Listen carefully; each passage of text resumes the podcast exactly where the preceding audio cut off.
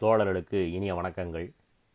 பேரறிஞர் அண்ணாவின் கட்டுரைகள் ஆறு நாலு ஆயிரத்தி தொள்ளாயிரத்தி நாற்பத்தி ஏழில் இதுவா தமிழர் சமயம் எனும் தலைப்பில் சைவ சமயத்தை விமர்சித்து பேரறிஞர் அண்ணா எழுதிய கட்டுரை இது. பிரதிவாதி பயங்கரம் அன்னங்கராச்சாரியாருடைய பல்லக்கை சங்கராச்சாரியார் சுமந்து சென்றார். திருப்பனந்தாள் மடத்து தம்பிரானுடைய பல்லக்கை திருவாடுதுறை மடத்து தம்பிரான் சுமந்து சென்றார் என்று எவனாவது சொன்னால் அதனை யாராவது நம்புவார்களா? நம்பத்தான் முடியுமா? நடக்குமா அப்படி? ஒரு தம்பிரான் இன்னொரு தம்பிரானுடைய பல்லக்கை தூக்கிச் சுமந்து சென்றார் என்று எவன் கூறினான்? அப்படி கூற எப்படி துணிவு பிறந்தது அவனுக்கு? அந்த சுடுமொழி புகன்ற புல்லன் எங்குளான் இன்னுமா மண்பதை அவனை விட்டு வைத்திருக்கின்றது? அவ்வளவு தொலைவுக்கா காலம் கெட்டுப்போய் கிடக்கிறது? என்ன துணிச்சல்? எத்தகைய நெஞ்செழுத்தம்? எவ்வளவு ஆணவம்? எத்துணை திமிர்? என்பதாகத்தானே எவரும் கூறுவர். ஆம் என்கிறோம். அல்லவென்று யார் கூற முடியும்? அந்த மடத்துச் சாமியும் இந்த மடத்துச் சாமியும் தத்தம் பல்லக்குகளில் தனித்தனியாகச் செல்லாமல் இருவரும் ஒரே பல்லக்கில் சென்றனர். அந்த பல்லக்கை பல்லக்கு தூக்கிகள் சுமந்து சென்றதுகள் என்று சொன்னாலாவது அது நடக்கக்கூடிய காரியம் நடந்திருக்கும். அப்படி நிகழ்வதை தவறு என்று யாரும் கூறமாட்டார்கள் எனலாம். ஆனால் ஒரு சாமி இன்னொரு சாமியின் பல்லக்கை சுமந்து திரிந்ததென்று எவனாவது சொன்னால் அவனை அவனி அணுவளவும் விட்டு வைக்காது. பாலை பால் கொண்டு கழுவும் பகுத்தறிவற்ற செயலை இந்த பாரில் யாருமே செய்ய மாட்டார்கள் அதுபோலவே ஒரு தம்பிரான் இன்னொரு தம்பிரானுடைய பல்லக்கை சுமக்க மாட்டான் சுமந்து செல்லும் உரிமை தரப்படவும் மாட்டான். அங்கனம் செய்வது இரு சாராருக்கும் குறைவை உண்டாக்குவதாகும். சுமந்தான் சுமக்கும்படி செய்தான் என்ற இரு வகையுமே ஒரே நிலையிலுள்ள இருவருக்கும் இழிவையும் கேவலத்தையும் உண்டாக்குவதாகும். மதத்துறையில் இங்கனம் நிகழ்வது மிக மிக கொடிது என்றே கூறுவர். ஆனால் இப்படி ஒரு நிகழ்ச்சி மதத்துறையில் நடந்திருக்கிறது. எப்போது? சற்றேறக்குறைய ஆயிரத்தி முந்நூறு ஆண்டுகளுக்கு முன்னர். எங்கே நடந்தது? திருப்பூந்துருத்தி எனும் ஊரில். யார் இப்படி செய்தது? அதை எப்படி சொல்வது? அப்படியென்றால் சொல்லப்படும் நிகழ்ச்சி நீயாக கட்டிப்புனைந்து கூறும் செய்தியா? இல்லை இல்லை. புராணத்தில் உள்ளதுதான். எந்த புராணத்தில்? பெரிய புராணத்தில். யாருடைய வரலாற்றில்? சம்பந்தர் வரலாற்றில். சம்பந்தர் வரலாற்றில் ஒரு தம்பிரான் இன்னொரு தம்பிரானுடைய பல்லக்கை சுமந்தார் என்று கூறப்பட்டிருக்கிறதா? ஆமாம் சம்பந்தருடைய பல்லக்கை திருநாவுக்கரசர் சுமந்தார் என்று கூறப்பட்டுள்ளது. சம்பந்தர் என்பவர் யார்? சைவ சமய ஆசிரியர். திருநாவுக்கரசர் அவரும் சைவ சமய ஆசிரியர்தான். இருவரும் சைவ சமய ஆசிரியர்களாக இருந்தும் ஒருவர் இன்னொருவரின் பல்லக்கை ஏன் எதற்காக சுமந்தார்? அதுதான் தெரியவில்லை. தெரியாததை அப்படியே விட்டுவிடுவதா?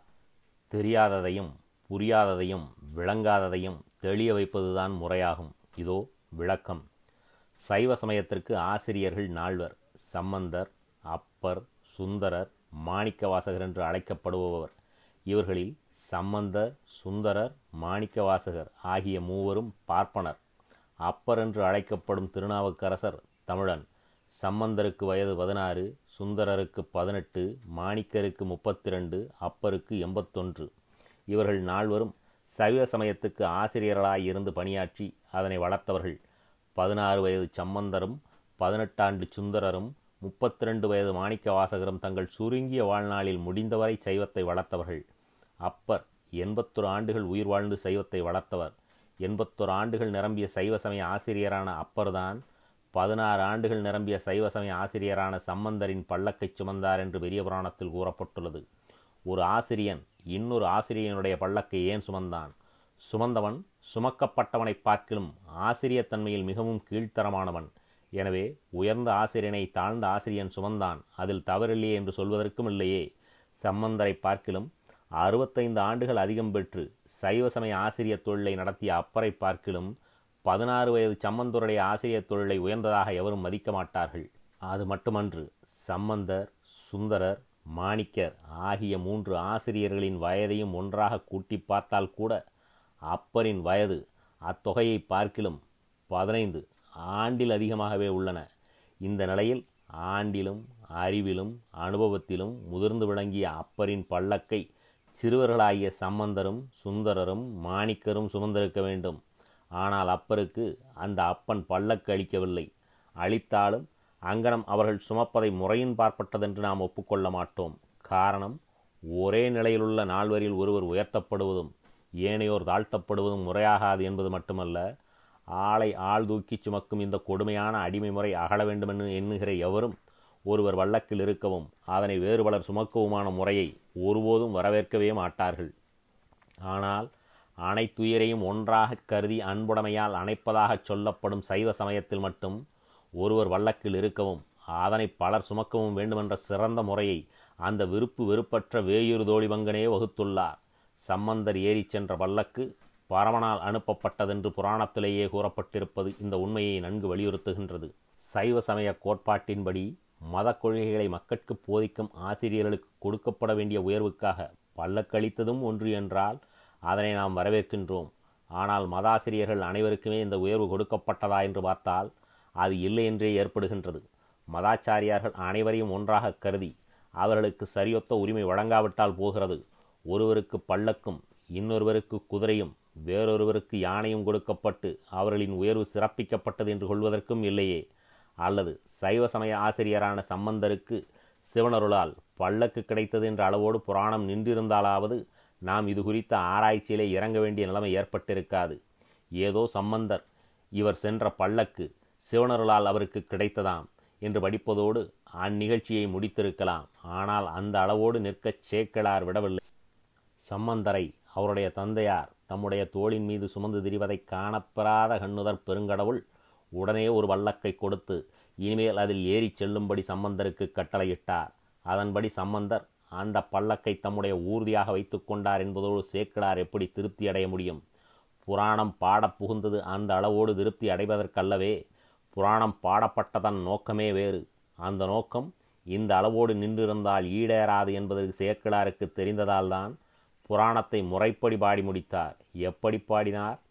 திருநாவுக்கரசரை பார்க்க வேண்டுமென்ற விருப்பத்தோடு சம்பந்தர் திருப்பூந்துருத்தி எனும் ஊருக்கு வருகின்றார்.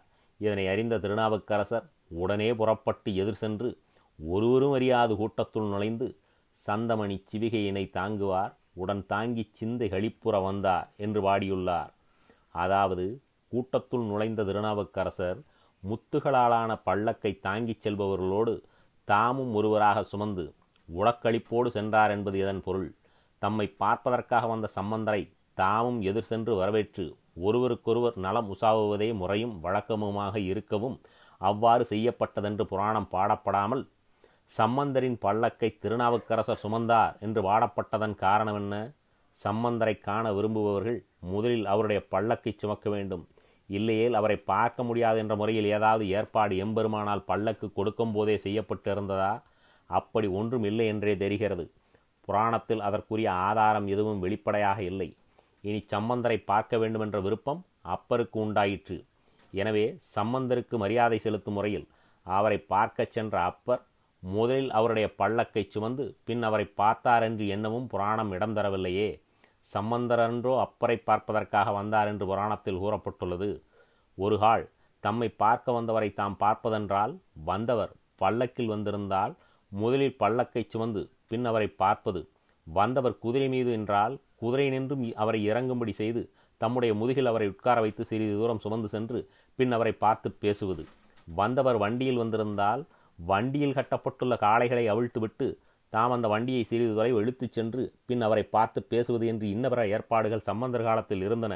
அந்த ஏற்பாட்டின்படி சம்பந்தரை பார்க்கச் சென்ற அப்பர் முதலில் அவருடைய பல்லக்கை சுமந்து பின் அவரை பார்த்தார் அதில் ஒன்றும் தவறு இல்லையே என்று கொள்வதற்கு ஆதாரம் எதுவும் அகப்படவில்லையே. ஆனால் சம்பந்தரின் பல்லக்கை அப்பர் சுமந்தார் என்று சேக்கிழார் கூறியுள்ளார். ஏன் சுமந்தார் என்பதற்கு காரணம் காட்டப்படவில்லை என்ற போதிலும் பெரிய புராண ஆராய்ச்சி குறிப்புரை தீட்டிய அன்பர் கல்யாண சுந்தரனார் சிவிகை தாங்கும் வழி அப்பர் தம்முடைய அன்பை புலப்படுத்தினார் என்று உரை எழுதியுள்ளார். இந்த உரை பொருந்துமா? அன்புடைமை உணர்த்தும் அளவுகோலாக இதனை எவ்வாறு கொள்வது?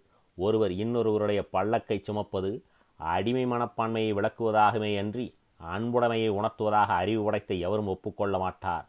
ஒருவர் இன்னொருவர் மாட்டுள்ள அன்பை விளக்குவதென்றால் அவரை கண்டவுடன் விரைந்து சென்று அன்புடன் அணைத்து ஆறத் தழுவுவது போன்றோ அல்லது அன்பு காட்டப்பட வேண்டியவர் சிறு குழந்தையாயின் அதனை வாரி எடுத்து உச்சி மோந்து முத்தவிடுவது போன்றோ?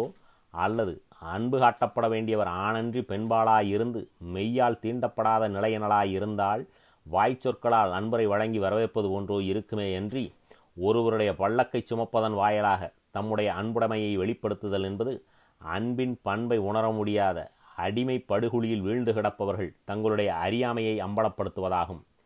இனி அப்பறை பார்க்க வந்த சம்பந்தரோ ஆண்டில் சிறியர் அதாவது புராணத்தின்படி அவருடைய வயது அந்த சமயத்தில் சற்றேறக்குறைய பத்தாக இருந்திருக்கலாம். அதே சமயத்தில் அப்புருடைய வயதும் ஏறத்தாழ எழுபது என்று சொல்லலாம். எனவே எழுபது ஆண்டுகள் நிரம்பிய ஒரு பெரியவர் பத்தாண்டுகள் நிரம்பிய சிறுவனுக்கு அவன் ஏறி வந்த வள்ளக்கை சுமந்து அவன் மாட்டு தாம் கொண்டுள்ள அன்புடைமையை வெளிப்படுத்தினார் என்று கூறுவது இயற்கைக்கு மாறுபட்டு வேண்டுமென்றே வருவித்தும் வலிந்தும் கூறப்படுவதாகும். அதாவது சம்பந்தரின் பல்லக்கை திருநாவுக்கரசர் சுமந்தார் என்பது பிற்காலத்தில் நிலை நிறுத்தப்பட வேண்டும் என்பதற்காக ரெஜிஸ்டர் செய்யப்பட்டு ரெக்கார்ட் படுத்தப்படும் முறையில் செய்யப்பட்ட காரியமாகும். இல்லையேல் ஒரு சமயாசிரியன் அதிலும் ஆண்டிலும் அறிவிலும் முதிர்ந்த ஒருவன் இன்னொரு சமயாசிரியன் ஆண்டிலும் அறிவிலும் தம்மை விட சிறியவனான ஒருவனுடைய பல்லக்கை சுமந்தான் என்று எழுதப்பட்டிருக்குமா என்பதை எண்ணி பார்க்க வேண்டுகிறேன். இனி திருநாவுக்கரசரும் சம்பந்தரைப் போலவே ஒரு சமயாசிரியராய் இருந்தும் அவருக்கு சம்பந்தருக்கு செய்து கொடுக்கப்பட்ட வசதிகள் சிறப்புகள் எதுவும் அந்த சிவனால் செய்து கொடுக்கப்படவில்லை. சம்பந்தர் பிறந்ததிலிருந்து இறக்கும் வரை அவருக்கு ஞானப்பால் முதல் பொற்றாளம் முத்துப்பள்ளக்கு முத்துக்குடை பொன் கடைசியில் மோட்சம் ஈராக எல்லா சிறப்புகளும் அந்த எல்லாம் வல்ல சிவனால் அருளப்பட்டது. ஆனால் அவரை ஒத்த சமயாசிரியனாகிய அப்பருக்கோ கையில் உழவாரம் கொடுத்து கோயிற்புறங்களில் உள்ள புல் பூண்டுகளை செதுக்கும்படி செய்ததோடு சம்பந்தரின் பல்லக்கையே சுமக்கும்படியும் செய்து கடைசியில் சமய கோட்பாட்டின்படி சம்பந்தருக்கு கொடுக்கப்பட்டதாக சொல்லப்படும் மோட்சத்தை கூட அந்த சிவன் அவருக்கு வழங்கவில்லை. இப்படி பாரபட்சமுள்ள ஒரு கடவுளும் அக்கடவுளை தலைவனாக கொண்டுள்ள ஒரு சமயமும் தானா தமிழ் மக்களுடையது என்று எண்ணி பார்க்க வேண்டுமென்பதற்காகவே இது எழுதப்பட்டது.